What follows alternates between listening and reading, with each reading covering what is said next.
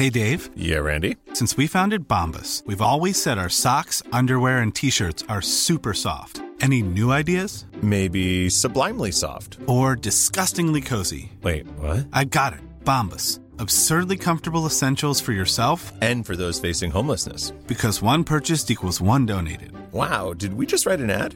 Yes. Bombas. Big comfort for everyone. Go to bombas.com slash ACAST and use code ACAST for 20% off your first purchase.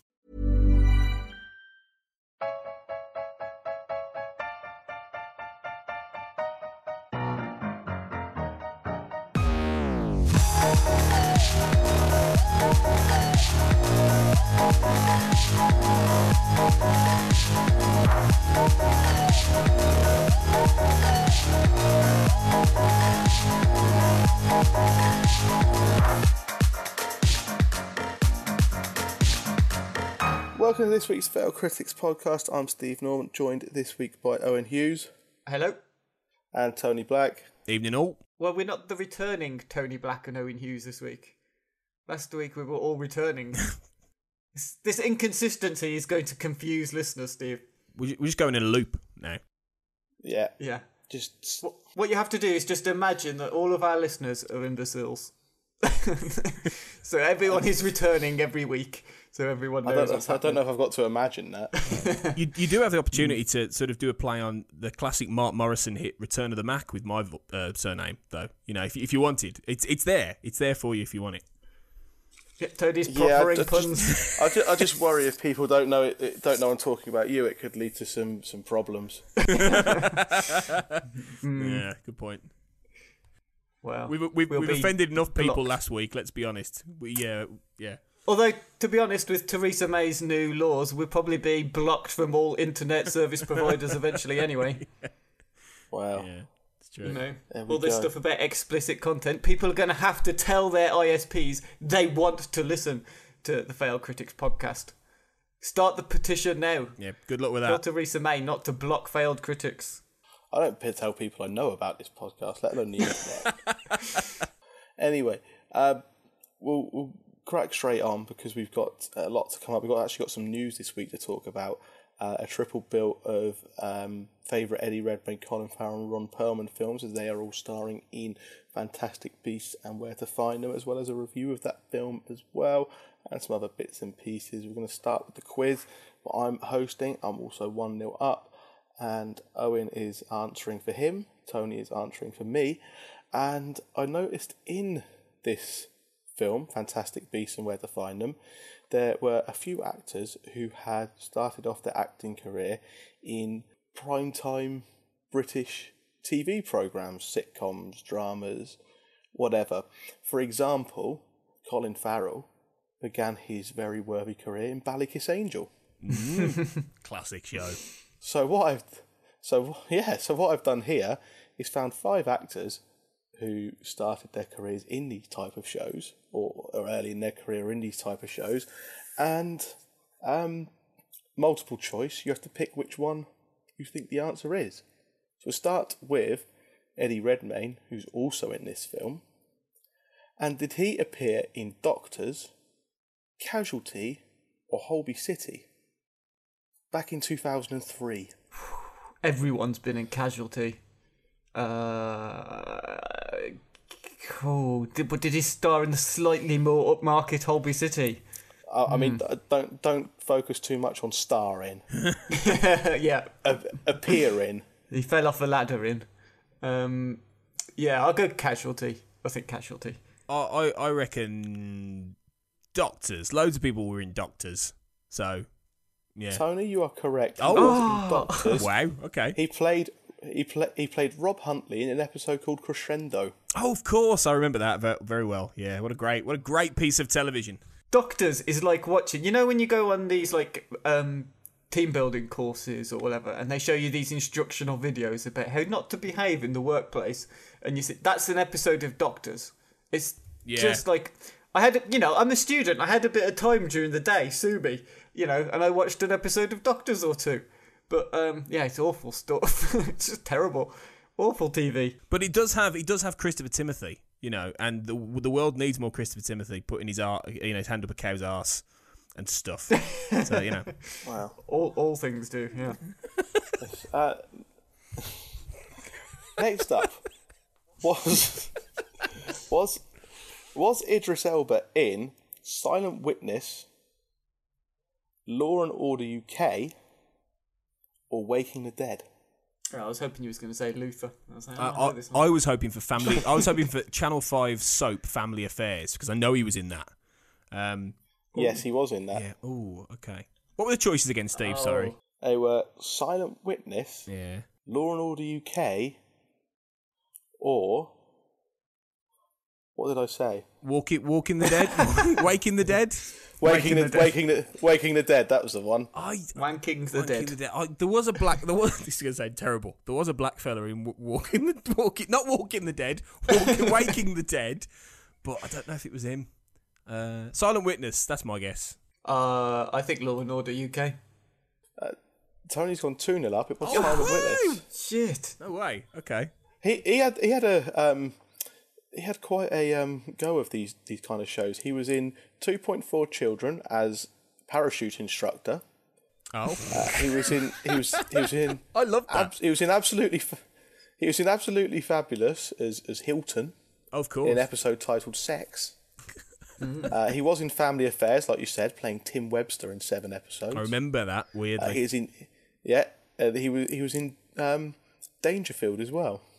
Dangerfield. Oh, that. Oh, hmm. tell they don't make telly like they used to, do they? Oh, He was he was a, he was apparently, and this was a- this this was after he'd been in The Wire as well, but he was in the U.S. office for seven episodes, and I can't remember that. I thought you were going to tell me that he'd been in Dangerfield after The Wire.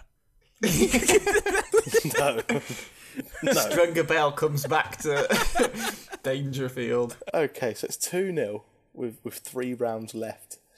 Uh, next up is Superman himself, Henry Cavill, and was he in Doc Martin, A Touch of Frost, or the Inspector Lynley mysteries? Ooh. You know, I would say the latter, the inspector, whatever it is, doesn't sound like something that you would have just known to include off the top of your head. It sounds like something that's been seen on an IMDb profile. So whatever that was called, that one. The Inspector Lynley mysteries. I'm, I'm while I suspect Owen may know Steve well enough for this, I think I'm going to go with a touch of a touch of frost, just because everyone's been in a touch of frost. No, it was the Inspector Lynley mystery. Ah, He was also in an episode of Midsomer Murders as well, oh. um, but that's a, that's irrelevant to this quiz. the next the next one we have, with it being two one to Tony, is Keira Knightley. And was she in London's Burning, Casualty, or The Bill? oh God, that oh.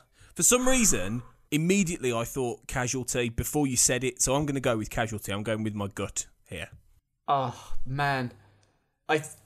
th- My first thought was when you said the bill was that she would be too young for it, but she could have been because she was a child actor, wasn't she? So she could have been in it. Oh, and she could have been ah, yeah, she could have The been in London's Burning as well. To be fair, because that was what nine early nineties. Yeah. Hmm. I'm going. I'm going to stick the bill. Well, in 1995, she played Sheena Rose in The Bill, Oh, Yes, well done. Two all. Well done. in the epi- in the episode titled Swan Song.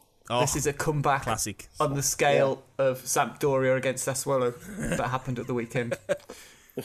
Hipster football knowledge, 101. The first one, the last one, sorry, we're going to start off with the, the same answer we had for the first one. Orlando Bloom, was he in Doctors, Holby City, or Casualty? Oh. I noticed they aren't all answer A this week. No, I learned from last week. None, of- none of you cottoned on to that last week, though. That was the that was the strange thing. yeah, if people hadn't listened, they they need to go back and just see what buffoons we we were in that quiz. But we should have tested the system this week and seen if it worked, but we, we didn't. Never mind. I, I, I'm going to stick with casualty again. I'm determined to get casualty at some point. I'm staying with casualty. oh, in which case I, I will go doctors this time. No, Tony wins. Wins the point, oh, wins the quiz. He was in three episodes of Casualty, Wow. playing Noel Harrison. Ah. Oh, Noel He Harrison. was also in Midsomer Great character. Murders. Yeah.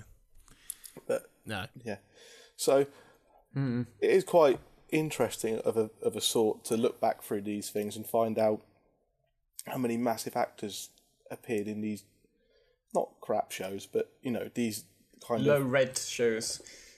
prime pay the time bills for British TV dramas. Hmm. I'm just really happy that you've reminded me of Dangerfield. I, I, I really am. Genuinely. I'm genuinely going to go and find that on YouTube. Can, can you tell me and the listeners about Dangerfield? Dangerfield was about a man who drives a Volvo. I think it was a Volvo at high speed down a country lane, and I think he was a like a hardcore maverick. Is that the show? Something like Top Gear if Alan Partridge made Well, yeah, it. swa- It sounds like Dog in Diaries. Every t- it just sounds like what was Alan Partridge's idea for a, for a cop show? Swallow, based in Norwich. Yes. it's basically it's basically that. Yeah, that's Dangerfield. Okay. Um, so yes, Tony wins the quiz, puts me 2 0 up. And on to the news. The biggest or major bit of news that we've got is that the Mortal Kombat remake has got a new director. Yeah, someone called Simon McQuaid. McQuaid? McKeed? McQuaid? McQuad? McQuaid. Um, Never heard of him. yeah. Well, that's not surprising because he doesn't really have a film career uh, to speak of, really. I thought you were going to say he doesn't exist. I made it up. I put it in the, the agenda to test you, and you failed. Just desperate for news again, so you're making it up now. Yeah. Basically, the fact that the, the video game adaptations are still a thing, and it seems a bit early to be trying this before Assassin's Creed comes out because I think that now is going to be the litmus test for these movies. I think that how that does in the box office is essentially going to determine how much money goes into them in future. And I mean, um, that probably sounds really obvious to a lot of people, um, but I think that is going to be like the turning point, Assassin's Creed, because it's got big A-lister. You know, Michael Fassbender's he- helming that movie. He's at the front of that movie. Uh, it's got a lot of money put into it. It's a big film franchise, a big uh, game franchise, I should say, not film franchise yet. Um, with Assassin's Creed, you know, it's bigger than the other large budget video game adaptations we've had in the past, like in the recent past, anyway. You know, I guess Prince of Persia is the only one that's comparable, but even that wasn't really on Assassin's Creed levels. Um, so I think it really is going to be the, the test for that, and it just it just seemed a bit surprising to me to know there's a Mortal Kombat remake in the works. I I just think that like I understand the point, you know. Hmm. And Mortal Kombat I think is still popular. I don't know enough about computer games to know actually anymore, but um Well, that's it's surprising just- because you were on a video game podcast quite recently, Tony. I, I, I was, I was. Uh, wonderful, wonderful segue, Owen. Very nicely done. Um, yeah, and we established when I was on that that I know fuck all about games these days. um, but it's, yeah, I just, I don't know if it's going to get many people excited, bar the hardcore, not even necessarily the hardcore new gamers, just like hardcore sort of, you know, 30 year old guys who grew up playing Mortal Kombat. I didn't grow up playing Mortal Kombat, to be fair. I grew up playing Street Fighter more than that. So if you if you Oh, were to you were one of new sh- those people. Mm, yeah, Okay. I was one of them. Streets of you Rage know. for me. Oh, classic. But so it's hard to know. I mean, may, uh, maybe I'm just talking at my ass, and that there is a real big, exciting fan base. I just think that they are of their time sometimes. These computer mm-hmm. games, and I don't know if you need, you know, something like Assassin's Creed is different because that is of the these days. You know, it's of the last 10 mm-hmm. years or mm-hmm. whatever, and that's that's an, a logical movie extension in many ways. But Mortal Kombat, I mean, we've got one really fun, cheesy, terrible movie, and then a few crap sequels. Do we need more? I don't Yeah. think we do. I know I would stand up for the original, the Paul W S Anderson film. I think it's a, like you say, a lot of fun. And yeah, it's a they'll good never- laugh. They'll never beat the soundtrack. Mortal Kombat. Nah. Mortal Kombat! Yeah. Yeah, that brilliant. one. Yeah, br- I mean yeah. that, that. But then, like, it is a fan favorite franchise, and so you you're right in the sense that you know I can also see why it's being turned into a film. It just doesn't really seem to be any audience for it. I mean, even Mm. the Street Fighter movies that get made now are all little indie productions. Yeah. You know, they don't get big money put into them. I think they realised from the film with Van Damme and Kylie Minogue in it. There's just no appetite for a movie like that. But you It's see, those not- films have, have Yeah. become. They've gone into that sort of really cult film bracket. You know, the original Mortal Kombat film. Everyone remembers, you know, Christopher Lambert's hilariously terrible, you know, performance as Raiden, but it's great fun. You know, things like Street Fighter, for all its flaws, it has Raul Julia in his last role, Yes. absolutely chewing the scenery amazingly. So it's He just, it's it. got loads, yeah, it's just got loads of fun things, both, those, and they're so 90s. They're so Mm-hmm. wonderfully 90s. So you know you can look back on those, but to be fair, if you put that those films in front of a 13, 14 year old kid, I don't know if they really give a shit. Really, No. I mean, and, Mm, and that mm. that's that's the that's the thing. Unless they can do Mortal Kombat in a way that, and inevitably it'll be dark and gritty, probably, because that's the only way you're going to attract the attention of the modern teenage audience, which they're really going to go for, unless you're going for the fans of the original games, but they're we're all like middle aged, mm-hmm. so mm-hmm. it's different. And we may go, well, we've got the '90s movie. What do we need this for? I don't know. Yeah, there's only so much that nostalgia is going to be able to sell this this movie on, really.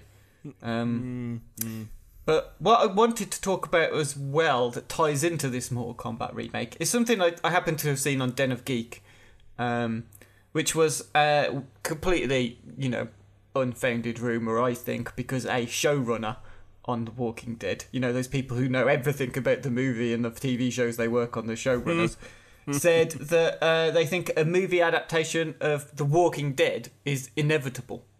And it kind of got me thinking about, well, is that is that the like ultimate goal for these people who make um stuff now? I mean, is the is the the point to get a movie at the end of it? So you know, if you write, you get the thing now where you get comics that are written with the idea that they're going to be picked up for a movie or for a TV at some point. That's the whole reason they just you know Mark Millar churns out stuff that he knows is going to get picked up, and it's just is is that the the point now? Is that what people create things for? Is to get a movie?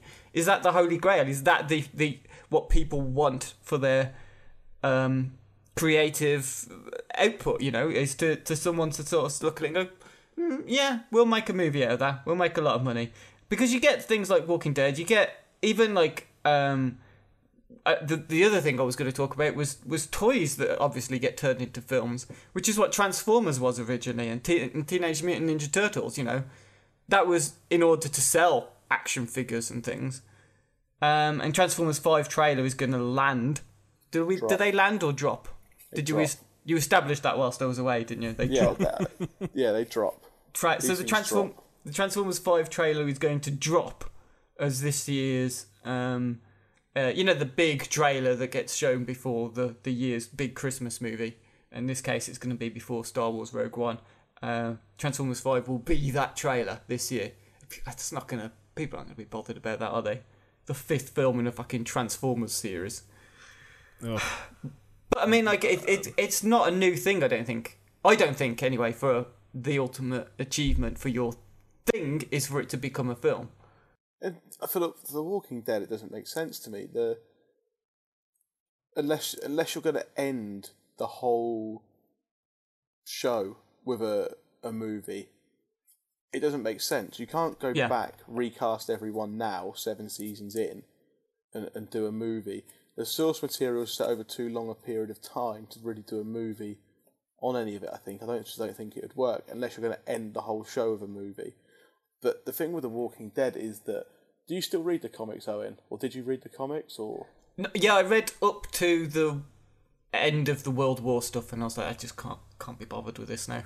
yeah? So they are very close, the TV show, to to catching up with where the comics are. The comics only release one one a month, so obviously 12, 12 over the course of a year, um, and so this this season you would imagine would culminate them. I've read the comics, so I won't spoil anything. Um, and I'll talk more about The Walking Dead later. But this season, I imagine, would culminate in the resolution of the Negan storyline. And then in the comics, there is another storyline beyond that at the moment, which which you would imagine, as The Walking Dead will have a season eight, will be dealt with in season eight. And then at that point, they're going to be at the same place as the comics are in terms of storyline. They're not going to be much behind it. So it could be a case as where you kind of like Game of Thrones. Yeah, just where, diverges. Where, well, yeah, you you you know what the person who, and the, and with Walking Dead, the person who writes the source material comics is probably more involved with the show than what Martin is with Game of Thrones show. But he's obviously given directions of what he's planning on doing in the books that are yet to be released. So The Walking Dead can do that as well. But they're going to be at the stage where they've got freedom to go whichever way they want if they want to. They don't have mm-hmm. to run parallel with the comics in perhaps a year or two's time.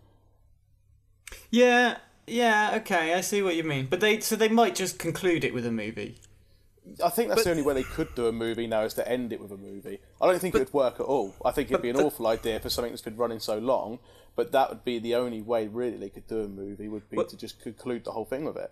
They did that with Prison Break, didn't they? I mean, it basically ended by them saying, "Okay, we, instead of you know six seasons in a movie is the uh, the meme But- from Community," but they they had the seasons, and that show was on its last legs by the end of season two, but they still managed to get another couple more seasons out of it, and then do a TV movie.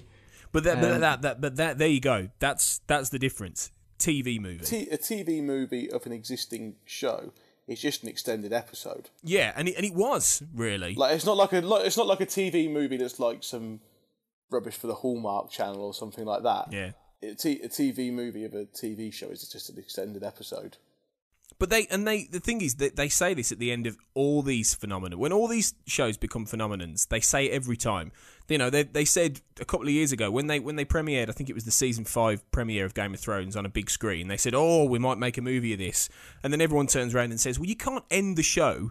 Uh, as a movie, because you're then making people pay extra money to see the conclusion of something we've followed for seven or eight years on TV. You can't do that. They said the same about Lost. Oh, maybe Lost will be a movie at the end. It didn't happen. The only show that was a phenomenon of its time that actually did it was The X Files. But the difference was The X Files did it in the middle of the Yeah. show. So they, they did it they did it as a bridge between seasons five and six, and it was because it was the height of its popularity.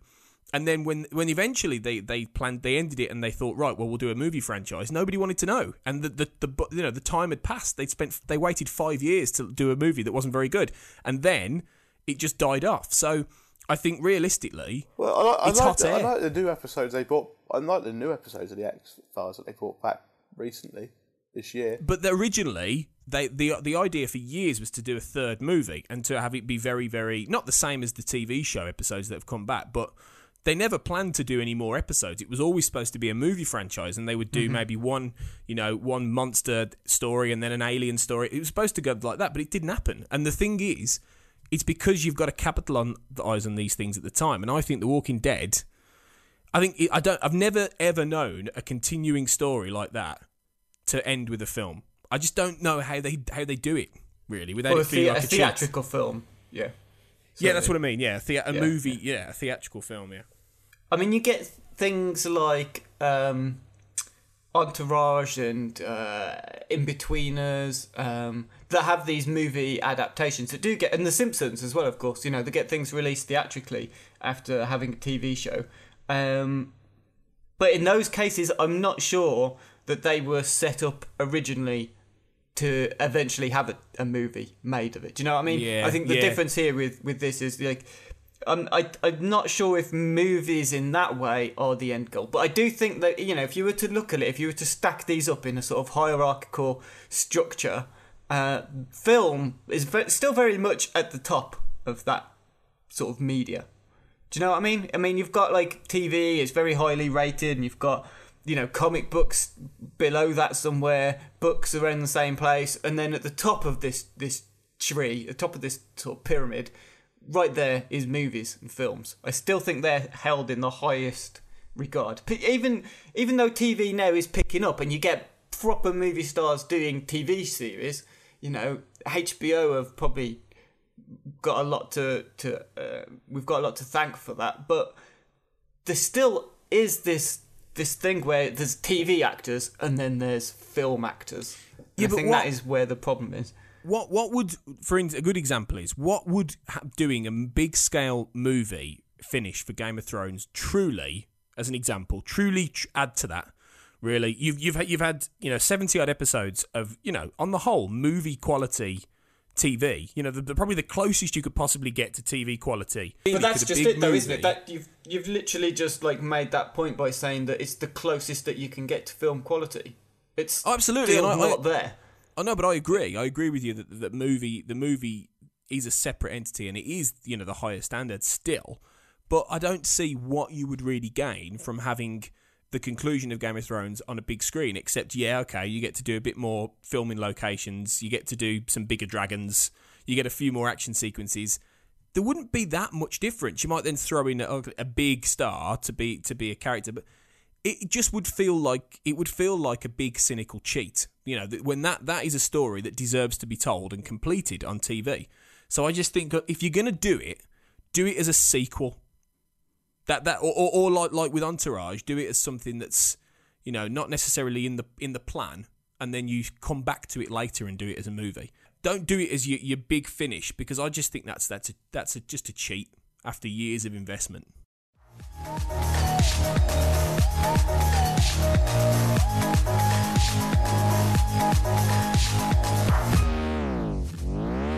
Time now for what we've been watching. We have a look at some of the stuff we've seen in the last seven days or so.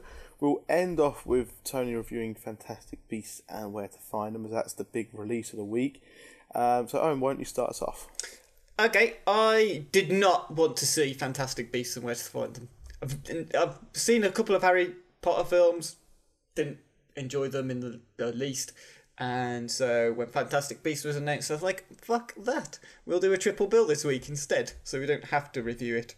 Um, but I did see another film that was in the cinema, um, which has been kind of in and out of cinemas all around the country recently, uh, which is a film called I, Daniel Blake, which is by Ken Loach, the um, kitchen sink drama British filmmaker, uh, and Labour voter, would you believe? If anyone who's seen I, Daniel Blake, they, I'm sure they will be shocked to know that he's a staunch supporter of the Labour Party. um, so, a strange thing happened on the way home from the cinema after I saw I, Daniel Blake on Thursday last week. I sent a tweet from my phone before I was barely even out of the door at Cineworld, and I said, just out of the I Daniel Blake screening, a guy stood up and shouted rather angrily, "Come on then, who's voting Tory after that?" Brilliant. Love that. It. I, I thought it was fantastic. I was sitting there in the cinema. And the guy just sort of turned around to everyone. He was cl- quite close to the front. I said, "Come on, then! He's voting Tory after." I was brilliant. And someone like Was it like, come on then, like he wanted to fight? I think it was in that tone, but not serious. It was like, yeah, but But would I mean, the this- thing is uh, just just to ask though, would any Tories really have, have gone in the first place? Do you think to see that film? well, I yeah, what I was going to say on that was um, that tweet has since been retweeted fifty times and counting. Still keep getting notifications for it every hour or so, and it's been liked eighty-two times, including by the director Ken Loach's um, Twitter account. Don't know whether it's actually him who reads it or just someone else. Um, as well as a few Labour MPs and councillors. They've been sort of favouriting it and retweeting it. And so keep, Be Corbyn next. it'll be Corbyn next. Yeah. I'll get a call from him um, saying, How do we stop Theresa May? And I'll just say, Just fucking kick her in the. No. Maybe I- maybe what it's you. say- Maybe you, Owen, are the saviour. Maybe it's you who are going to be the next Labour. Maybe this is all building to you, Owen. It could be. you. It's gonna. Oh, yeah. That's not likely. Uh, you have to vote Labour frequently for that to happen. Over, yeah, mixed, but this, this uh, mixed with Lib Dems, not Tories. by the Right, yeah. But this film, by the, I think it's Or something the worse? very, the very nature of this film's existence. It is a political stance, right? It's making a point, and it's a film that will be seen by Labour voters who will pat themselves on the back for hating Tory cunts, you know, and it will not be seen by those Tory cunts in you know quotation marks because it's Ken Loach and a socialist's wet dream of a film. They wouldn't be seen dead anywhere near it because it's propaganda. Um, it's very moving, touching, and authentic feeling uh, drama. about a man who's got some struggles. But it, it, by the same token, it's it, that's going to be completely irrelevant to some people. They're not going to care one jot because it's Ken Loach and it's Labour. And so it kind of feels a little bit like who's who's this really whose mind is this going to change? It, I, it, I mean, I may be wrong. Some people might see it on a film list at the end of the year and say, "Oh, oh Daniel Blake, that's got eight point one out of ten on IMDb." I mean, uh, maybe I'll give that a, a, look and go, "Blimey, yeah, maybe I, I do need to rethink my values and what I think about the the struggle that some people have to go through to get a disability living allowance and." You know, the government health assessment checks that declare people fit to work when their doctors are saying you absolutely cannot work or you will suffer another massive heart attack and die. Um, and so, and all the stuff in it about food banks, about rehoming families and the separation of them. There's a character in it who is taken from where she spent her entire life in London, where her mother and her grandmother are, and she's moved to Newcastle because that's the nearest accommodation they can put her and her two kids in. Um, you know, I don't know. Is this real? It feels real. I don't. I haven't got any evidence to suggest that it's an exaggeration of truth. Um, because you know, London to Newcastle seems ridiculous, but at the same time, it seems like it's so ridiculous it probably has happened to somebody. You know, I know people who um, were trying to get homes in Oxford, where I live, and were moved. You know, miles and miles and miles away. You know, Manchester and Salford and places like that. So it, it probably isn't that much of a stretch of reality.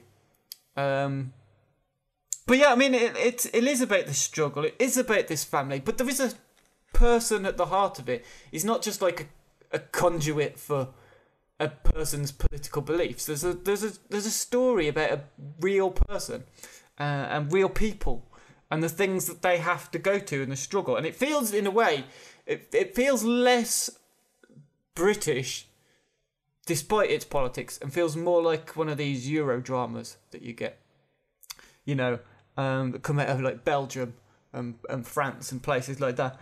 Um, that's not to be disparaging of it. I think you know it just it just feels that way rather than um, than a distinctly British film, despite it being set in Newcastle and Geordies and all that. Um, but the, I mean, so yeah, so it is a good film. It is a good drama.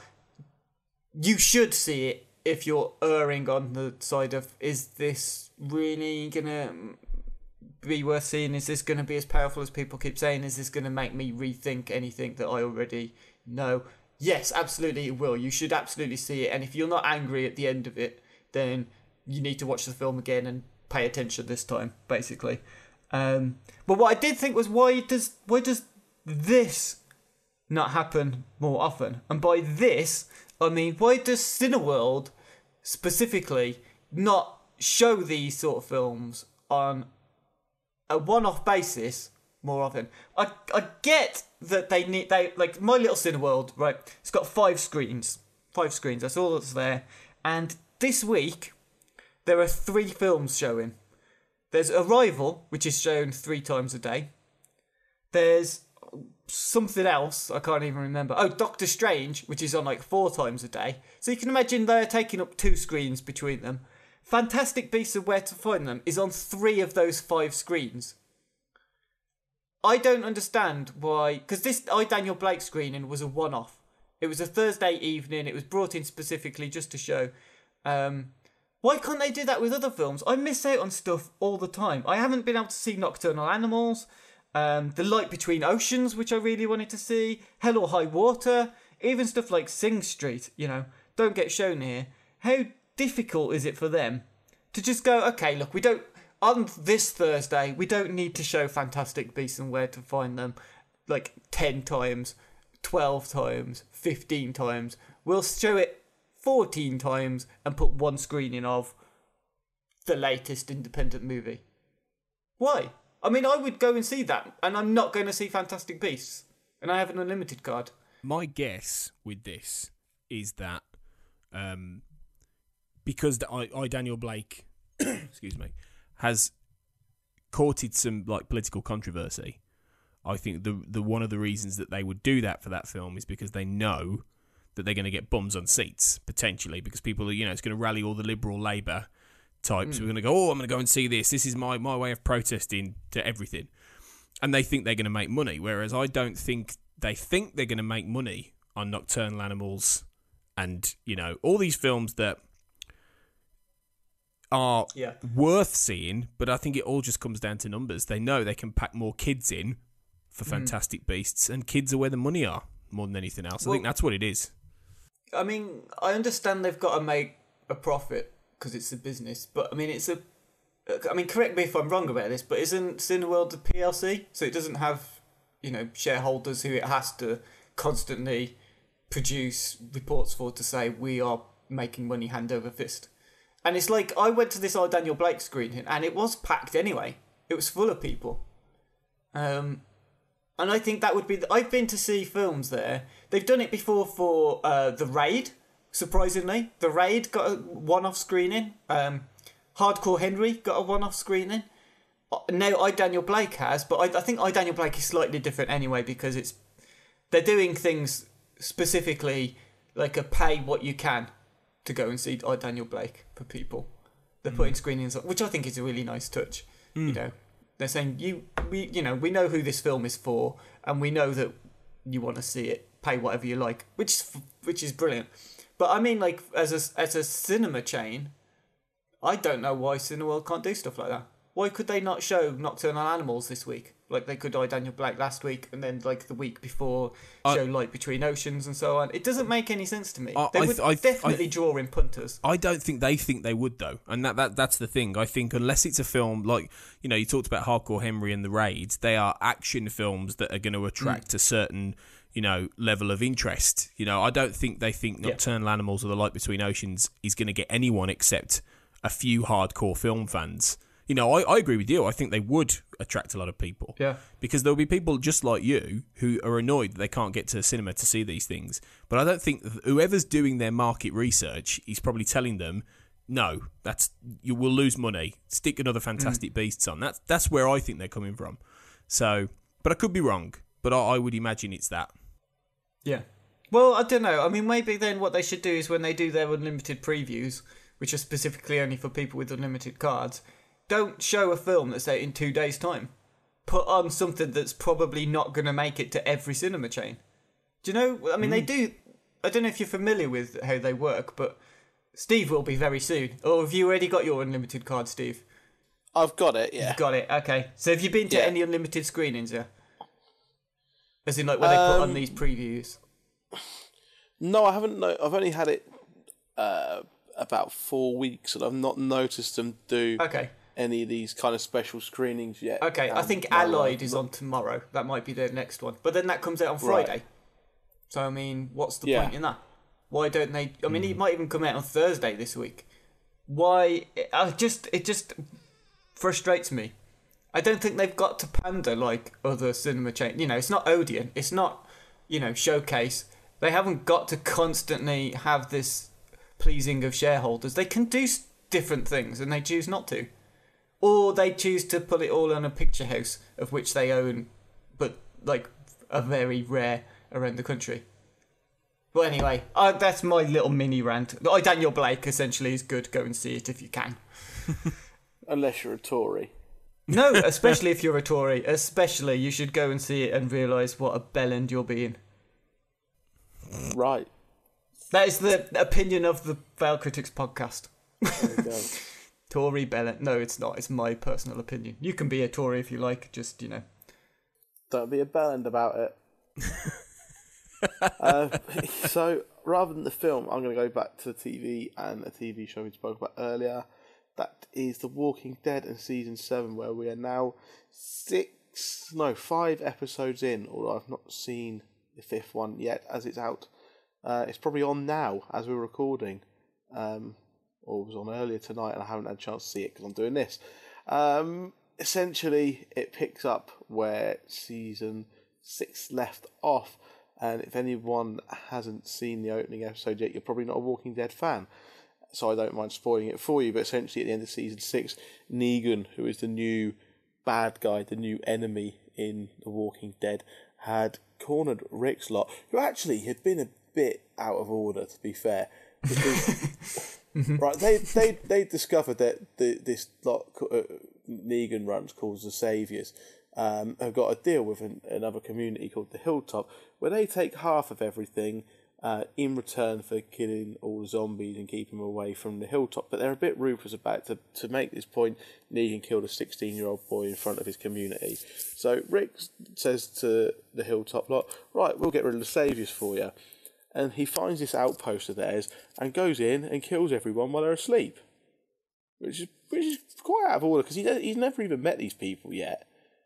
He's met, you know, he's he's heard a few bad things. They're not a nice lot, but it's so he's, he's aggravated them.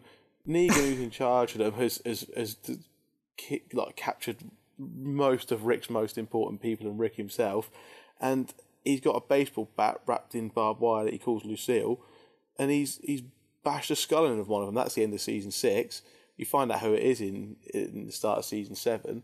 But I won't say who, hmm. but but it's I mean again with with five with five episodes in, and there's already been a, at least one filler episode, which is annoying because it just doesn't go anywhere and nothing happens. But but Negan, as in the comics, as he is in the TV show, is just brilliant because he's over the top. Mm. He's ridiculous. He he's very he's kind of got a charm about him, even though he's a bad guy. He's got a very interesting way with words. Is it Jeffrey Dean Morgan, who's playing him, is just brilliant. He's just hamming it up and throwing himself into it, and just thinking, I'm playing a bad guy who bashes people's head in in a world where zombies are running over the world. I'm I'm just running with this and having fun with it. Whereas the governor was played by David Morrissey, who was more serious and more um, less cartoonish. Negan is very cartoonish. He he's very it's very funny. Some of the lines he comes out with are, are funny, even though he's saying them in quite a menacing way. Um, he he rules in a you know a, a very strange way, but you know it's it it just works. And then then obviously in, in season six we have a tiger. So season seven we have a we have a tiger. That's the down point when I sort of started to think the comics were going shite. Um, I, I just we got a tiger who's owned by a man who who speaks like a medieval king. Mm-hmm. But uh, so what? Just go with it. I mean, I watch I watch Z Nation and it ain't as dumb as that yet. as much as much as I like Z Nation, it's not as stupid as that yet. So I don't know, that zombie baby in the supermarket was pretty stupid. just keep keep watching Z Nation, Owen. Yeah. Trust me, trust me, you'll fall in love with it. But how has this this season of Walking Dead been so far? Then, because it's about halfway through, right? It must be due for this It's mid-season not, not break. quite isn't it? halfway through, so I think it's sixteen episode season, so eight will be halfway. So we're another three, five, six, seven, eight, no, three or four left before the mid-season break. Um, I imagine that'll be around Christmas, just before Christmas will break for the Yeah. and come back and whenever be- they come back. Because you mentioned that there's already one filler It might just episode. it, it might just be me, but it feels like a bit of a filler episode where not a lot happens. You could tack you could tack some of it onto the end or the big you know part of another episode and do more with with the one that there is. But yeah. no, it's it's good. I'm enjoying it. Um, last season was good as well. I mean, nothing will be be worse than when they're stuck on the farm looking for Sophia, who's already dead. that was that was just the pinnacle of shit. Yeah, I- but the, people said that about the comics as well. But I think that the, the thing about The Walking Dead with with those filler episodes, I, I didn't mind them so much in that. I thought it was they create an, a world that's interesting to see more of, and it's interesting to see how the characters behave in it. Um, Yeah. So I I didn't didn't mind that as much as I did with Fear the Walking Dead when that had filler episodes. What what we've not had this season yet, and I'm waiting for it, is character to suddenly become interesting and have more than one line of dialogue in an episode and then die in the same episode. I'm waiting for it, but it's not happened yet. Yeah. That is a Walking Dead special. It's the red shirts of The Walking Dead, isn't it? Well, it's just it's just that they'll have a character and they've been with the group for a while, but they they're the kind of you know, they don't seem say much, you don't know, hear much of them. Yeah. Um, and then all of a sudden they'll have an episode where they they start talking more. They're like in the main group, they're doing stuff, and then they'll die. yeah. And it, and you can spot it coming because you can see oh, as soon as they start having like a proper conversation, with someone well that's not happened before. They've never been this chatty before. Ah, they're they're dead. Yep. That's how it works. Yeah.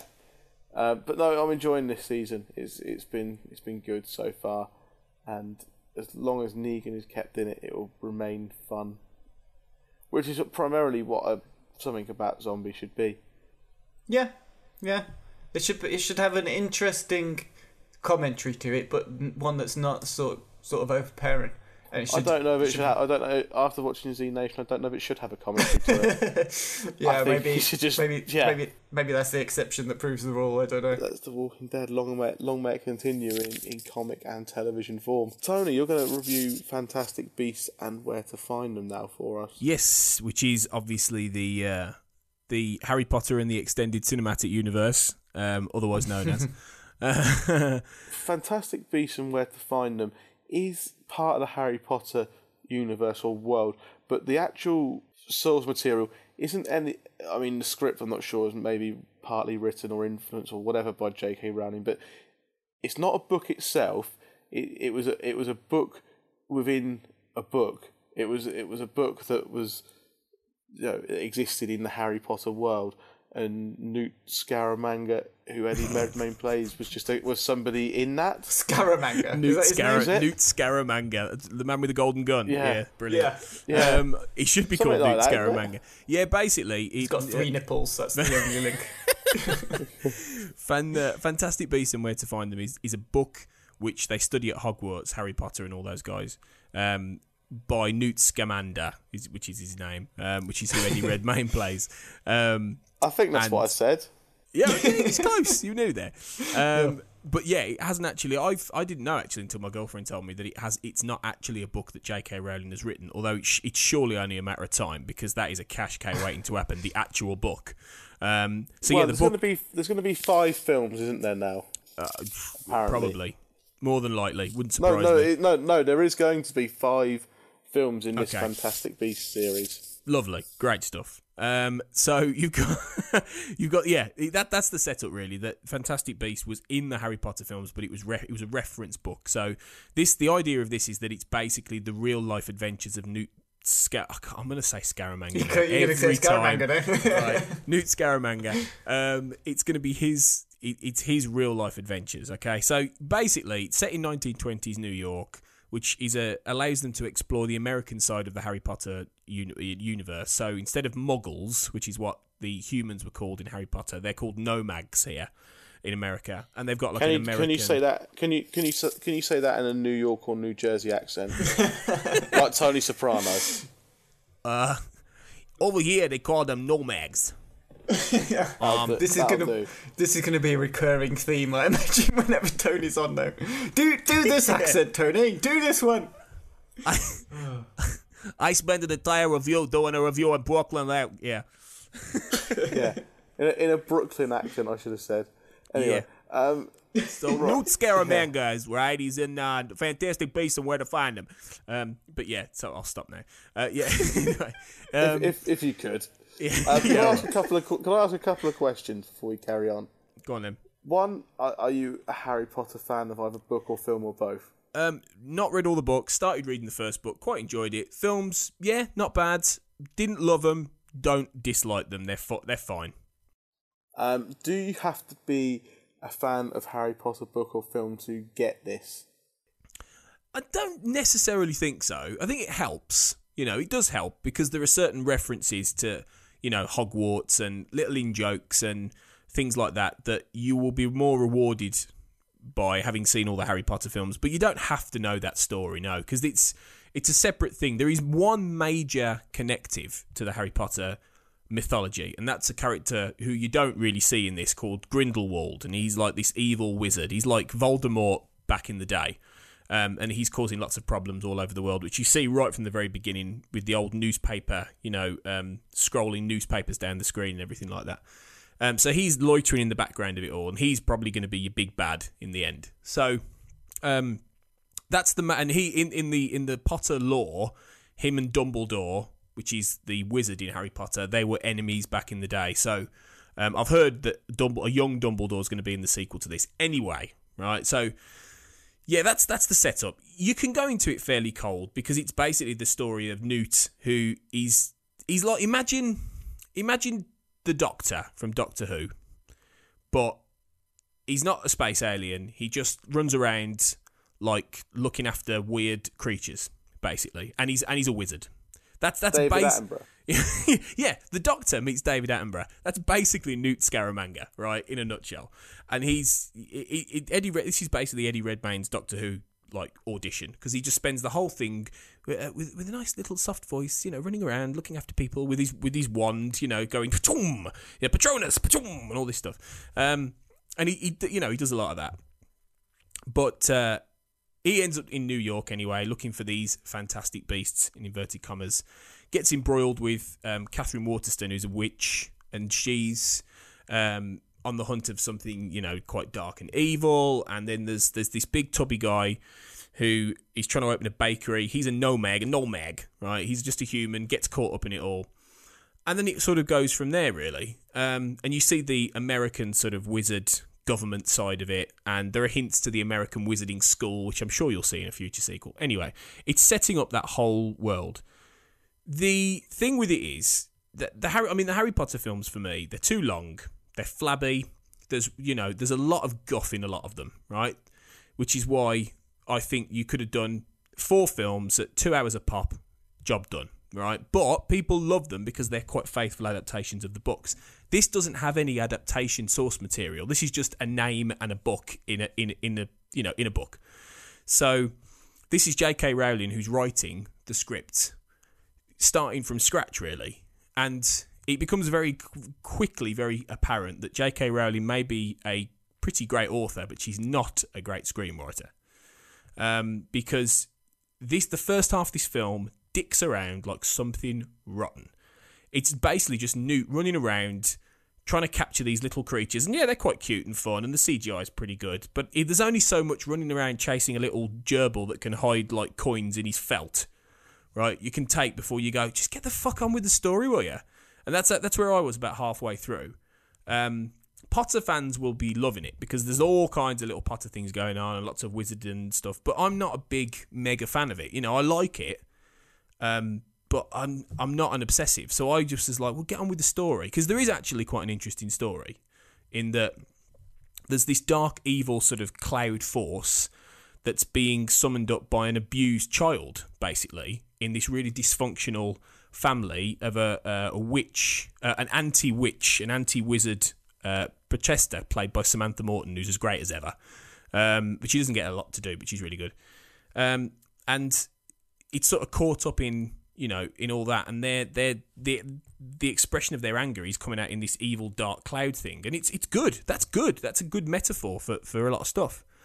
But it takes half the film to get there, and then it really starts to kick off. And Colin Farrell, who plays quite sort of a, a dark sort of wizard protector guy, um, he is a good guy, sort of. He's involved, and they, you know, they they're all becoming a team and everything. It's a bit like the Scooby Gang, you know, or like the the, the Harry Potter clan. Very similar vibes, and it all ends with big citywide crashing, banging, wallop, yeah.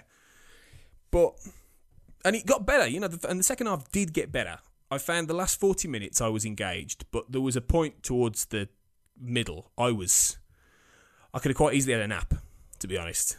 I could have just had a nice, nice little doze because I think it's it, much like Doctor Strange a few weeks ago. It is one of those films that will have a better sequel because it's it it won't have the burden of having to set up an entire universe, a main character, lots of other people.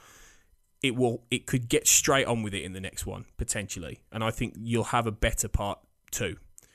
Um, but this I don't think really is a particularly brilliant film put together. It's long, even though it's not as long as the Harry Potter films. The script, the, the writing isn't particularly brilliant. The direction's good, yeah, nothing amazing. But David Yates never bowls me over anyway, and it's it's fine. but you've got to be a Potter fan, really, I think, to adore it. Otherwise, you're going to go, yeah, it's okay. It's not Suicide Squad shite, but you know, that's it. I uh, heard that it was worth seeing for the creatures, but not much else. Yeah, yeah, probably. That, that's that's fair the- enough.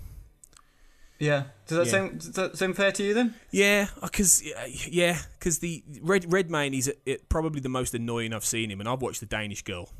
You know, and, and it's Yeah, yeah, he- yeah. he's just a wet lettuce all the way through, and I was just like, fuck's sake, you know, just Mm. just get a rocket up your ass. Katherine Waterston's quite good, um, but she's a good actress anyway. Yeah, it's got a decent cast, but it's Mm-hmm. just all a bit safe and fine, and yeah, lovely. If you like wizards and all that, great. If if if you like me, and you're a bit indifferent to it all, there's only so much it gives you.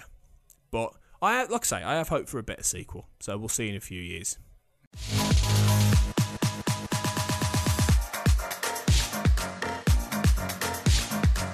Time now for Triple Bill to finish up the podcast, where uh, we've gone back to an old favourite idea for Triple Bill, where we pick some of the films, uh, the actors um, from a film, and pick our three favourite films of theirs.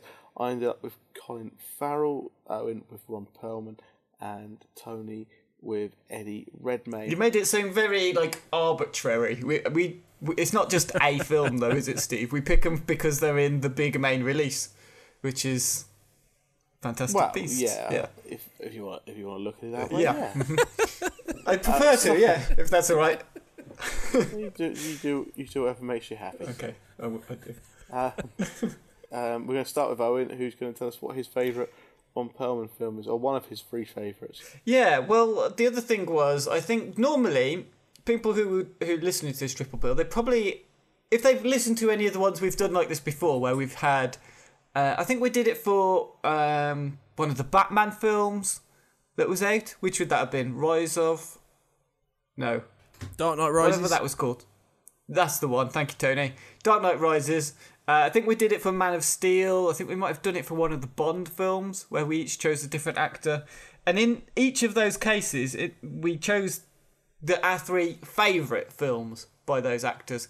This time, I kind of left that bit out. I thought it's a bit, it's a bit too specific because if you just pick three favourites, you can ignore a whole host of other films that you want to talk about for a variety of reasons. Um, so with that in mind, uh, I I I chose to approach this slightly differently uh, because I have a strange relationship with Ron Perlman.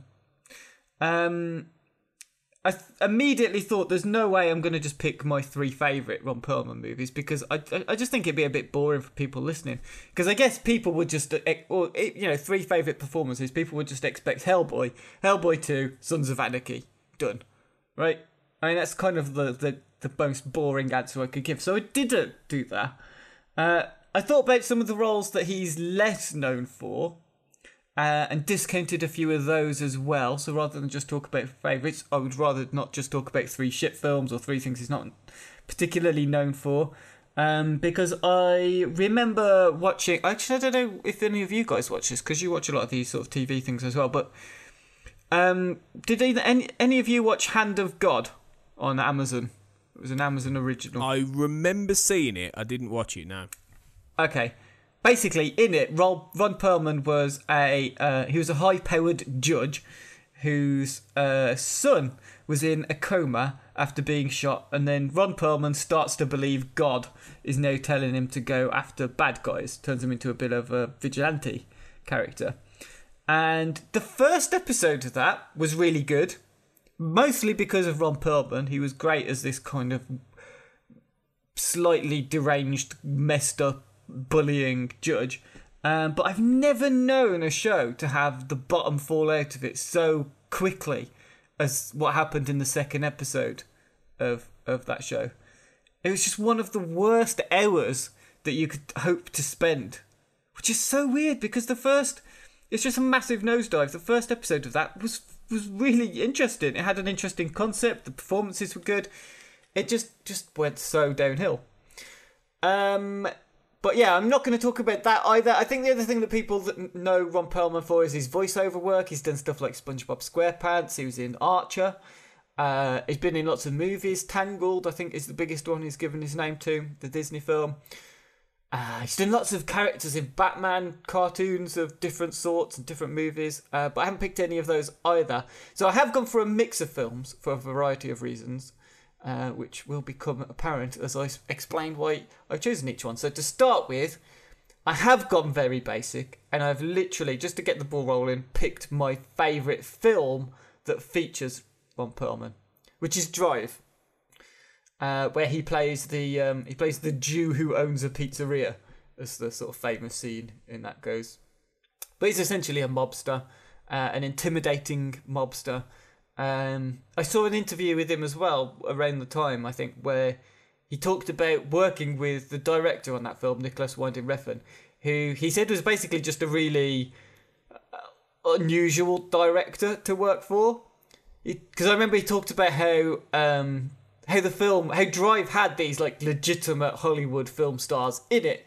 Ryan Gosling as the lead and Carey Mulligan opposite him and stuff, and they how they'd spend all their time learning their lines and practicing all the stuff that actors are supposed to do, I guess. And then Nicolas Winding Refn would essentially, when they were on set, just take the script out of Ron Perlman's hands and just chuck it across the room and say, "Why don't we try this instead?"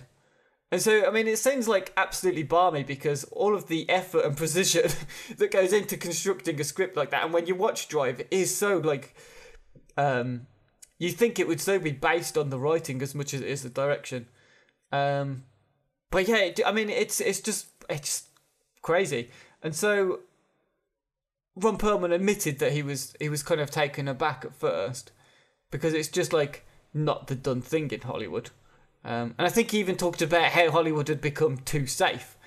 Um, and so he seemed to revel in working for Nicolas Winding Refn. And I think it kind of shows a little bit in in his performance in Drive, um, as everyone's performance does, really.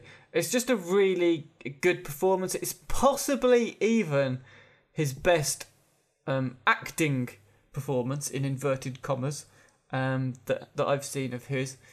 Uh, because he's not just relying on his like famed and familiar characteristics, you know, which he pretty much, pretty much just means he's a big badass, is what he usually gets cast as, and he has to be more subtle, and he has to change his mannerisms at the drop of a hat. He has to go from calm to furious in like a believable way, and I think he does that, and uh, he does it very well. Plus, I also think that Drive's just a great film, anyway.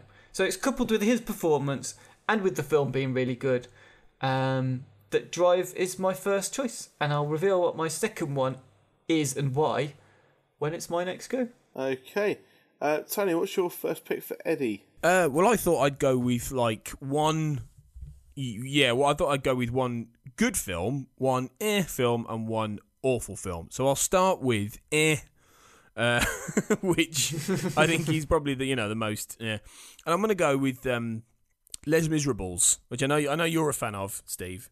He's all right in this Redmayne, like you know. Um, I, I to be honest, that when I looked at on his IMDb, he hasn't done a fat lot really, and so I, I struggled with the ear because I, some of what He's done an episode of Doctors. yeah, he has done an episode of Doctors, and I, I saw that at the very bottom of this. But you know, um, after I answered the question, I hasten to add, uh, but it's Wow. uh, yeah.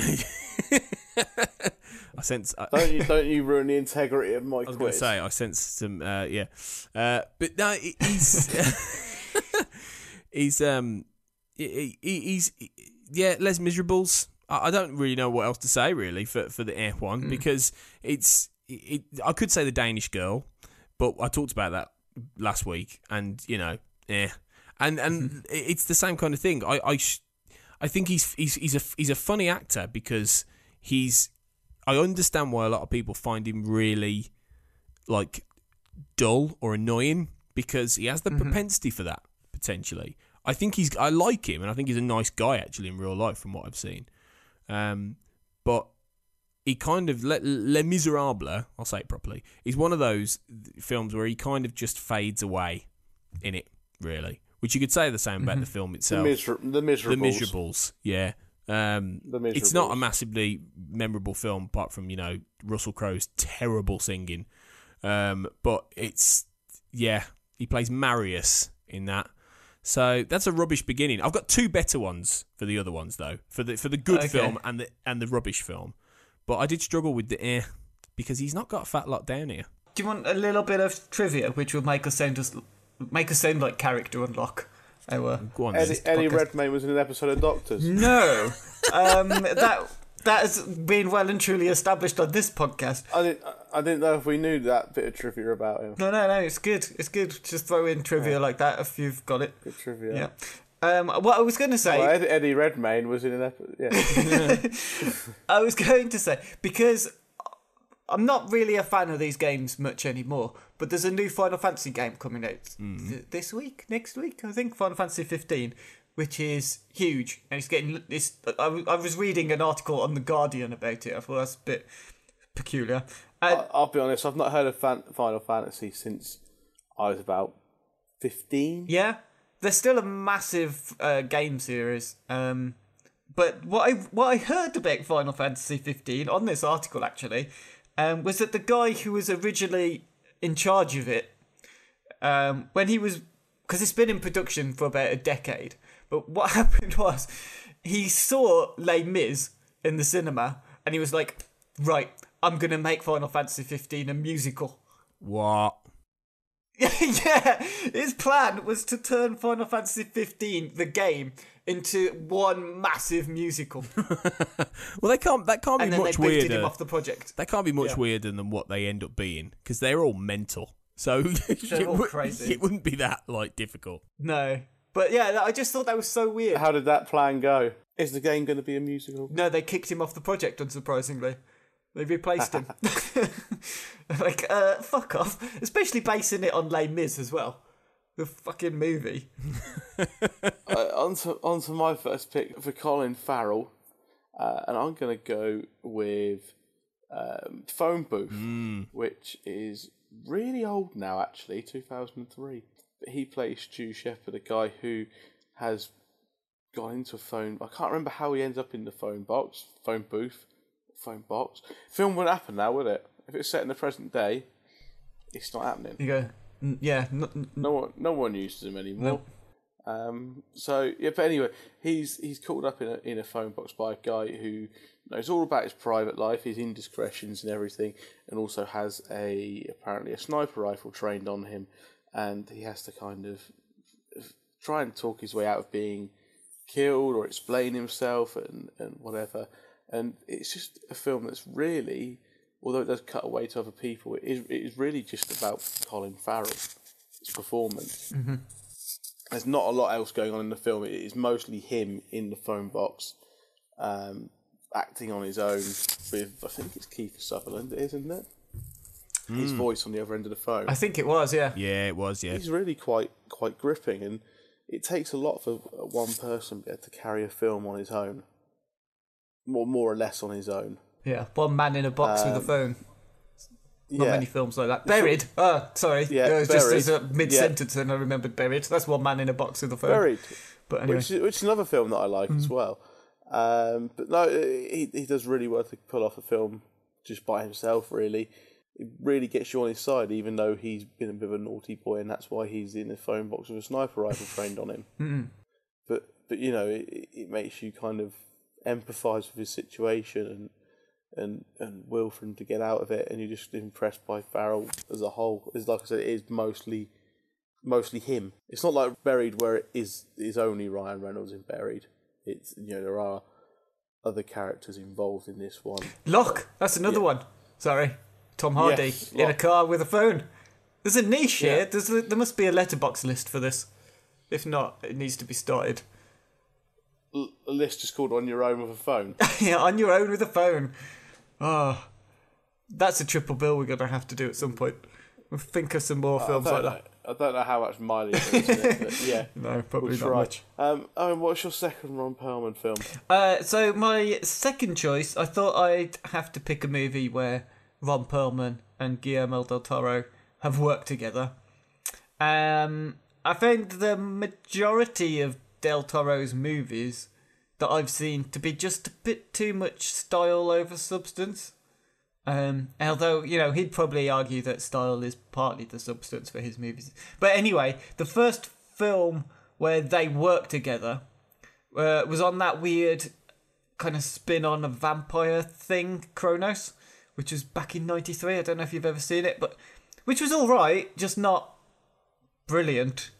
I didn't think. Uh, they also worked together on another vampire thing, Blade Two uh, which is probably their first big success together, which was in 2002. Um, but it's still a couple of years away from the success that Hellboy achieved, I think, where it propelled both of them into the mainstream. But you know what? It's it, uh, it, okay, fair enough. It was the first film that put Ron Perlman front and center of one of Del Toro's movies. But I've never quite gotten into either of the Hellboy films. The first is just a bit like I watched a bit of it again today. It's just a bit mid noughties comic book stuff.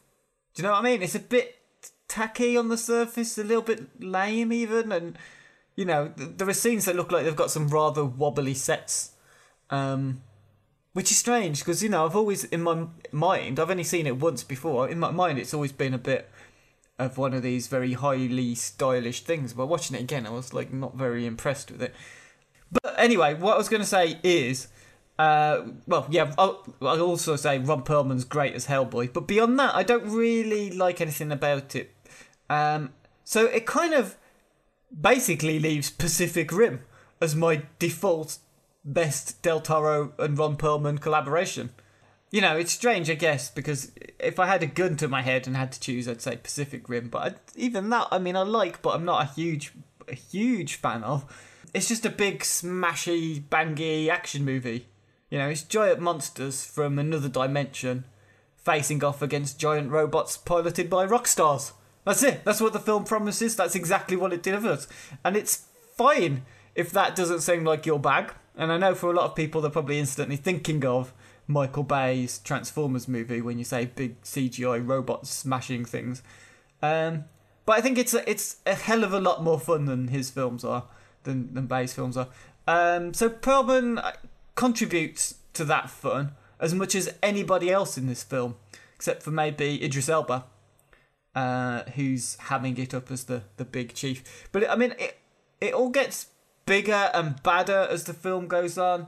Uh, it's unlikely to be compared favorably to the more intelligently like crafted uh, Japanese animes like Neon Genesis Evangelion and Gundam Wing. You know that it's like lovingly an ode to. Um, but you know what? I think it's just a daft, entertaining popcorn muncher of a film, and so in my book, it makes it the most enjoyable Ron Perlman, Guillermo del Toro movie. Okay, um, and Tony, what's the second film you're picking from Eddie Redmayne? Oh, I'm gonna I'm gonna go for his for his probably his best one, his good one, um, and it's an obvious pick, but it's the Theory of Everything, which I did enjoy quite a lot actually, and I know he get he gets a fair bit of flack for um for his portrayal of Stephen Hawking. Um, but I, I think he did. I think he did a really good job, you know. And I, I you know, it was a, a film that alone is worth the admission for making me like Felicity Jones because she's normally crap in everything. so it's just it's it's not it's not a bad film, and they they I think work quite well together. And I think he really does de- depict that transformation from him being this you know genius full of life and you know a bit you know um, movement to going to this you know the Stephen Hawking we know today, who's still got his mental faculties amazingly, but um, he's he's in a chair, he's trapped, you know, in that sense. And it's it's just a, it's really well put together. No, no, no, again, I know not everybody loved the theory of everything, and I did, wouldn't say I loved it, but I thought it was, I thought it was good, really good, and I think it's probably his most committed and impressive performance yet of a career that I think people think he's done more than he has, and I think it's he hasn't yet had that film, and I'm not convinced Fantastic Beasts will be it, but he hasn't yet had that film that makes everyone go, "Wow, this guy." Um, but the theory of everything's close, so that would be my my my my best pick for Redmayne. I'm saving the best till last, and you probably guessed what it is, but I'll say Is it th- his best worst performance? Yes. Yeah. You know. Yeah, you, I know you- exactly what it's You going to know be. where we're going. Yeah. Although I thought, no, I'm not going to carry on with that again. I was just going to say about his performance. I'm not. Let's move on. yeah, I know. I know what you're going to say there as well. and it does. It does. People are, are are half and half on the theory of everything. You know, some people think he was god awful. I think you know. I, I think he was good. So it's it's. I it don't is- think he was god awful. I think he was just basically doing an impression. I don't think there was there was any. uh, uh, Gra- uh, it, it sounds like a knobbish thing to say again, like I, I have done on every podcast for the past year. There's no gravitas in his performance. There's no pizzazz. There's nothing there that's But like, is that is that because he's doing an impression? yeah, yeah, exactly. I think So would you say the same? Would you say the same of uh, Michael Sheen in the Damned United or Frost Nixon? No, no, no, not at all. Because I think they're giving actual proper performances, whereas it seems Eddie Redmayne's concentrating on being Stephen Hawking. I, I- I think. I, Do, does that make sense? yeah, yeah, yeah, yeah, yeah. And and I, I think th- that's a good comparison because to be fair, Michael Sheen is a fantastic actor. Wipes the floor with Redmayne, but It's amazing. Yeah, Yeah. and and but he he's not just a great actor. He's also a you you could put him up there with your Jon Culshaws and your, your greatest sort of you know impressionists. Michael Yeah, Michael yeah, Sheen actually knows how to become these people. You know, not just physically, but also he can do the voices. Whereas Redmayne, he can't do that. But I think what he gave was quite a. It, yeah, it was an impression, but I think Yeah. it mo- it was moving at the same time, and I think that's not just him. That's that's that's a lot of other people. It moved me, um, and I think that's Mm-hmm. that's the key, really. Um, Yeah, because Michael Sheen, like, he basically just puts on someone's skin and then Yeah, acts. he does. He, do, he gives the performance. Whereas Eddie Redmayne was just like, um, uh, how, how, how does Stephen? I'll do what Stephen Hawking does. And I said, mm, be, fucking be, hell. be very careful with this one. We're not going there again. We're not reigniting. We're not bringing back Brooker's favoured word from last week. The word of the week. Yeah. Sp- speaking of words, I, I, I will say I think the way you said gravitas earlier, Owen, had a lot of gravitas. Oh, thank you very much. re- you really pulled that word. You went gravitas. That's pretty good. It's pretty good. It's, you, I think that's just the you know you could say anything and give it the inflection. You know you could sort of you know sexual deviance, and then that seems like a sexual deviant saying it. You could do it with anything. Are you basically saying you're a- you're a sexual deviant? Is that what you're confessing on this podcast? No. with gravitas. I, I think you've proved your point there. with with the word gravitas. Back to, to Colin Farrell. yes. Um, when you look for his filmography, he he is a very hit and miss man. Uh, uh, looking looking through it, there doesn't seem to be much middle ground. It's either hit or shit. Hit or shit. Um, which which might make a new quiz round. We never know. uh, but the the one I'm going for now is Minority Report, a film based on the the Philip K. Dick novel, sci-fi film. And let's be honest, this isn't a Colin Farrell film. He's in it. He's he's a main major character in it. It's a Tom Cruise film. He's carrying this, and it's about the uh, in the future. The police have the ability to predict the future of sorts and can arrest you for committing a crime that you are going to commit rather than one that you have committed. Um, and Tom Cruise character breaks out of that system, uh, all that kind of thing. Um, Theresa May's favourite idea, isn't it? Her favourite concept yeah, at the it's, moment. it's becoming more true by the day. Politics, satire. uh, yes. Yep. Yes, would love love a bit of that. I think if you say satire, people will believe you. Doesn't matter that it wasn't Yeah. very satirical. yeah, and they think you're really deep. I think I'm really clever and intelligent if I just go Yeah. satire. Probably invite probably invite us on the bugle or something. Exactly. We'll, we'll John Yeah, Oliver's have I- replacement. Or have I got news for you or something like that? Will be on it. Yeah. Um, But we won't. um, but no, this this this film is, is is really good, really interesting sci-fi, interesting concept and um, ideas behind it, and as well as that, some good action scenes. Tom Cruise is is on top Tom Cruise form, and you know, supporting cast including Colin Farrell, also very good. I, I, I like it was interesting. I like films setting in a in, in a future where things are things are a bit different. Not it's not quite dystopian this one, but that kind of thing. It's kind of anti-utopian because it's saying that they've created this utopian society, but look how shit it really is, kind of thing. Yeah. Which is what you know, good sci-fi should make you think about stuff like that, right? I mean, it's obviously pretend it's been created by Philip K. Dick, but it's at, at the heart of it. It makes you like that satire thing earlier. Just make basically makes you think of how it's relevant to uh, you know how you can apply it to today and to the world around you, which is the the mark of a great sci-fi. I think it's a good concept. Um, I haven't read Philip K. Dick's book, um, but the films. I did. I don't know. When was the last time you watched Minority Report? Do you remember? Pro- probably a few years ago, realistically. I'd recommend giving it a, another watch now Okay. and see what you think because I f- first time round thought it was okay. Second time round I thought it was a bag of dicks. bag of dicks. A bag of dicks. That's that's good for Very film good, rating. very good. Um, stick with How that. articulate. Mm. Um, Owen, while we're on a bag of dicks, what's your last choice for Ron Perlman? Oh, yeah, thanks. But, so uh, I did mention at the start of the triple bill that Ron Perlman has been in some kind of stinkers in his time, and he was in that god awful uh, Uwe Boll fantasy film in the name of the king with Jason Statham and Ray Liotta. He was in the deathly dull Conan the Barbarian remake with Aquaman. Um, also known as Jason Momoa.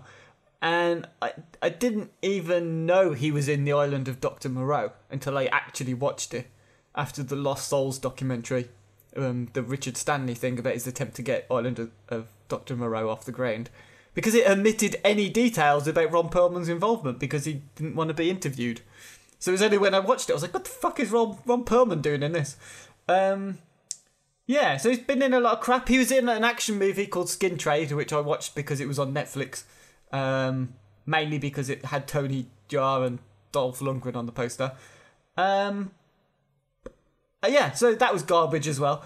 But the film that I think is most frequently held up as like the example of a, backwards move or sidestep for for Perlman was starring in Jean Pierre Jeunet's um, Alien Resurrection. Now, although I don't think it's quite as rubbish as a lot of other people seem to make it out to be, I, I, I was putting notes together for this and I, I was struggling to defend it because it's it's not it's I don't know what it is. It's not a sci-fi paranoia horror like the original. It's not like a, a satirical action movie like Aliens is. It's not a like stripped back claustrophobic uh, space drama like the third one is. It's just a plodding mesh of ideas with with no cohesion or any uh, um like pull that to keep you from from drifting off. You know, to stop you from stopping paying attention to the mess that's just unfolding in front of you. Um, I think it's well documented as well that Joss Whedon's script is not what we finally got to see on the screen, which is a shame because the stronger, strongest thing is about Joss Whedon's stories usually and his creations, and the strongest thing about Alien Resurrection are, are, are the characters, not necessarily because they're very they've got much depth to them because they haven't. But it's you, it's the camaraderie, it's the interaction that you get between them because you get to different types of people, and they're put into this bizarre situation. Um, but you don't really. I mean, the less said about the ending to Alien Resurrection, the better. But it, it would have just been nice to see these different personalities fleshed out a bit more uh, instead of being like one-dimensional flops that spread. Uh, where am I going with this? Spread like muck across the the screen. It's a smeared shit of a film. Is basically what I'm trying to get at. So yeah, hopefully Steve's um, hopefully Steve, that's as good a reason as any to pick a final film for this week's Triple Bill. It's a smeared shit of a movie. Yeah, sounds good to me. Uh, Good. Tony, A bag of dicks and a smeared shit. Yeah. We've got we're, we're covering all bases. Tony, what what are you picking for your final Eddie film? I'm going to go with a very bad Eddie Redmayne performance where he plays a supervillain with a terrible voice. uh, yeah, you knew this was coming, Owen. Uh, it's I did. it's the bizarre Jupiter Ascending from last year, where um, Eddie Redmayne basically plays like a, a, a rich sort of royal space alien family or whatever, um, who's after I can't even remember what, but he's a, he's after Channing Tatum and Mila Kunis anyway. Um, and he plays the whole film like this, you know, and and he, literally that's what he does for the entire film. Um, that's what he thinks a villain should sound like, presumably. Uh, and he, the, the comedy of it was that he got nominated for Best Actor for The Theory of Everything, and it was around the same time that this came out. So he, Yeah. he he's he gave his worst and his best performance in the space of two months, uh, and it's quite com- it's quite comedic. This I think underscores what Ready Medna- Eddie, Medi Medi Ready Med, mate. It's half past eleven.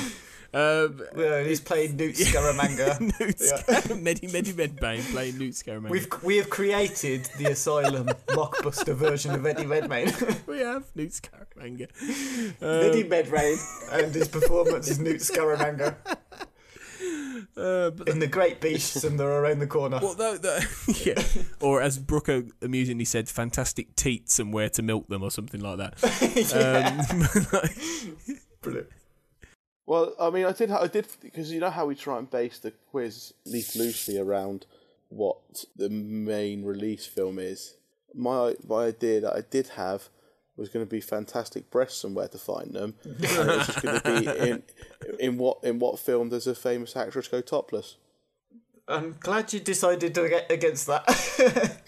I, I'm not because the re- cause the research would have been fun. what I was going to say, yeah, no, I wouldn't have minded looking that up. Um, Yeah. Anyway, sorry, yeah. Tony. no, no, just uh, he uh, he he plays Balem Abrasax, which is no sillier name than Newt Scaramanga, really, and it's it's just it's one of those films. It's the Wachowskis who've you know with this and Sense Eight have disappeared up their own sphincters for good, I think, and it's just it's just one of those films that could have been could have been good, could have been good fun. It's just going to be remembered as being weirdly, weirdly rubbish. And except for a fantastic score by Michael Giacchino, that deserves to be listened to independently. You don't have to watch the film; just listen to the music. But yeah, Redmayne's Redmayne's just terrible. He's terrible in not not even in a good camp. Let's have a laugh way. He's just terrible. The the only the only fun thing from it is the voice. Yeah. You can do the voice, and that's about it. But after even after that, after like two minutes, you get fed up with that. So he he is he is a marmite actor. He really is, and this proves it. yeah, that was such a weirdly crap film, wasn't it? There's a lot of hype Yeah. for it because it took ages to come out, and it was just, It just shit. It was so bad. It, it was it was it was bollocks. It was it was all about like alien like royals and bees and Sean Yeah. Bean and uh, I, I I got to I got to about halfway through and I went Sean Bean with a northern accent in it as well. Who's Channing Tatum's mentor, so he's going, "Oh, Channing, you got to fight bees. Bees are gonna kill all the royal family in space." I was like, "What the fuck am I watching here?" These are the guys who made the made the Matrix. Does Sean Bean die in Yeah, it? uh, yeah, he does. I think doesn't he? I think he does. Owen, doesn't he? Possibly, Yeah. yeah. I I'm don't sure know. he of course does. he does. Of course he does. But it, it's all there just for. it's mental. It's it's not good mental. You know, it's it's it's just shit. I think Shit, the, yeah. the film was. A, be- I mean, it's one of these weird things because um, I can't remember which one of the Wachowskis it was was transitioning during the making of that film, and so there's a lot in it which I think is about gender politics, like the way Channing Tatum is really heavily maked up and glittering and stuff. I think it's to try and demasculate him. So you when you read stuff like that, you think, oh, so there's there's kind of a point to it, but basically it's just a unwatchable piece of crap overall. I'm sure there's good intentions, but it's just it's just appalling. Uh, my final film for, for Colin Farrell, and I've not seen In Bruges, so I can't pick that one. You what? Oh, yeah, Steve. It's just one of them films. I've never got around to watching it. I've never do it, of- man. You've got, got to, yeah. because- because- I don't know. I've, I've never just sort of. It's never been on, like on TV when I've been around to watch it. Do you know what? It's the sort of film you would absolutely love as well. Yeah. It's I've not exactly seen, your I've not sort of seen film. it come up on like any video of the Oh. that I subscribe to. Do it. and it's just passed me by. So the film that I've gone for to round off my triple bill is, is Seven Psychopaths from a couple of years ago, mm-hmm. where he is a, a, a writer and his mate is played by Sam Rockwell, who's a struggling actor who, to make money, kidnaps dogs and then collects the ransom money, not ransom money, the reward money that people put up for the dogs to just bring them back and claim that he found them. Um, and they kidnapped the wrong dog of um, Woody Harrelson's character, who is a is, a gangster who's pretty mental, and I I just thought it was very different. I thought the, the Colin Farrell, Sam Rockwell, Woody Harrelson, Christopher Walken all really good in it. Um, I really like Sam Rockwell and Woody Harrelson, um, and yeah, again, it's a film I haven't seen in a while, but it was just in, it was interesting. It was different the way it was done, the way that the story was a bit non-linear and a bit. It, it, it was it was different. It was interesting. It was good performances across the board. Um, it's always annoying when I do these triple bills because it's always films that I haven't seen for a while and can't quite remember. I just know that I liked them and some vague things as to why. Um, Owen, you must have seen this. Do you know what? I actually haven't. Tony, you must have seen this. Yeah, I have. Yeah. Um, Yeah, It's all right. It's all right. If if if you if you really like this, you will absolutely cream your pants over in Bruges because it's by the same guy. It's it's it's the same people involved. Um, I think I think it's it's decent, but it, it didn't really blow me away. I don't remember a fat lot about it, but it, it it's it's all right. I enjoyed it for what it was, but yeah, it's not even remotely as good as in Bruges. So you're gonna love that, Steve. You just got to go and watch it. Yeah. Really? I mean, I can't stress how much I thought you'd already seen this and how much you would have. Absolutely. I, I thought you were leaving it till last. I honestly thought that's what was happening. Yeah, same. Wow. Okay, um, so that's all for Triple Bill, nearly all for the podcast. Uh, just some recommendations to come up. Owen, what are you telling people to watch? on BBC iPlayer at the moment, as part of their Storyville series, uh, is the documentary Wiener Sex, Scandals and Politics, which is about the um, documentary about the uh, politician Anthony Weiner, who uh, was renamed for scandals relating to sexting. Um, so it kind of looks at what happened to his campaign, um, how his reputation was affected by basically sending dick pics to people. And it's weird because you watch it, isn't really. We've all done it. well, you, you say we've all done it. if, if neither if, if neither of you two have done that, then you if you're telling us that now, you're liars. I can hand on heart, honestly say I've never sent a dick pic. Liar. Tony, Uh, yeah, uh, d- d- no. liar. Absolute liar. Oh dear, Both. Steve. Both of you. We voted Steve as a sex pest. Yeah. Sexual deviance. So, yeah. both of you liars. Why would you even? I don't know why you would send someone a picture of your knob. What's the fascination? what? No, lit- literally asking the question now. Why would you? Let's let's pin this down. Big talk. Why would you send someone a picture of your dick? Give the people what they want. Right. Nothing, nothing to be ashamed of. Is this people who've asked for it? Have you sent it to strangers? I'm not saying it unsolicited. No, Okay, so that it's it was solicited. it was requested. That it was requested. That's slightly Yeah. different then.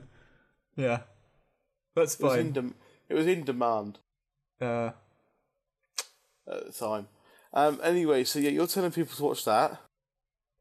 um, I'm telling people to watch Wiener. Yeah. Yeah. Um. And Wiener is his name, by the way. That's not just like a thing. He was called Wiener, and he was caught sending dick pics to people. Yeah. Not your not your wiener, Steve. Right? I know you're sending it to everyone, but this isn't your wiener. He was caught sending Steve Norman's dick pics to people. Solicited, Well, I- but Yeah. yeah. Uh, anyway, I'm going to Netflix, and if you like um, old World War II films, the theatrical cut Das Boot has now gone on to Netflix. Ooh. Uh, it's a long one. But the it's- theatrical it's cut's not it. as not as long though, is it? Thankfully, it's not like No. four hours long. No, it's it's still two and a half. Hmm. It's uh, but no, it's it's definitely worth watching. And Tony, Uh, TV show for me, Netflix, uh, season two of, well, what was called Scrotal Recall and is now unfortunately called Lovesick, um, which is a, a fun comedy about a guy who has to, he finds out he's got an STD and he has to basically contact all his ex girlfriends and tell them that he's got an STD. And then you see in flashback the story of all those girls. So each episode is a different girl, and uh, he's it's just really good. There's a little cast of characters. He's got some wacky like flatmates and friends, and there's a love story with one of the women. But it's it's it's good. It's a funny show. It's a funny show. So that's back for season two now. But yeah, they've given it a shit rebrand title called Lovesick, whereas Scrotal Recall was fucking brilliant as a title, and they've screwed that over. But yeah, it's fun. Check it out. Do you know what? I didn't watch it because of the title Scrotal Recall. Oh, Oh, my it's, God, uh, gonna- Well, that's a shame because it is it is actually quite good. So it, check it out. They, they've changed the name now, so you're all right. okay. I can watch it now. Yeah. yeah. Okay, well that is all for this week's Failed Critics podcast. Uh, thank you for all for listening. We'll be back in a week with another one. Owen, what's going to be on that? Um, we are doing Allied and Paterson, if it's shown anywhere. Um, the new Jim Jarmusch film, which I doubt it is. There's a couple of other things out, so I think Bad Santa 2 is out, um, which I'm imagining Paul, who will be our guest, will absolutely see. Okay, yes, that is finally all for uh, this week's Failed Critics podcast. So thank you all for listening. Um, Tony, have you anything to plug? yeah, um, I mentioned the X Files earlier, but I do a podcast called the X Cast, which is uh, yeah all all about the X Files. Um, we've yeah, check out if you if you're a fan of the show, check it out this weekend because we've got the composer of the show on the show called Mark Snow, quite a well known guy in the music field. wow. Yeah. Um, so yeah, check it out. It's uh, you can just type in the Xcast and it's all there. It's on Facebook, Twitter, the lot. So yep. Lovely. Yes, definitely check that out, and you'll be back with me and Owen next week.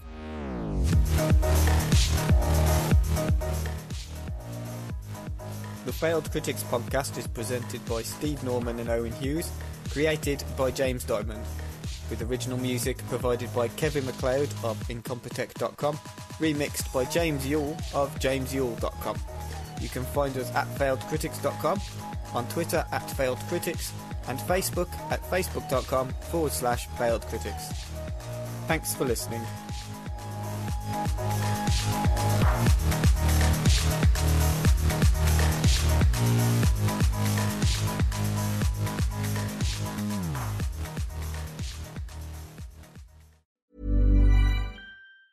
Ever catch yourself eating the same flavorless dinner three days in a row?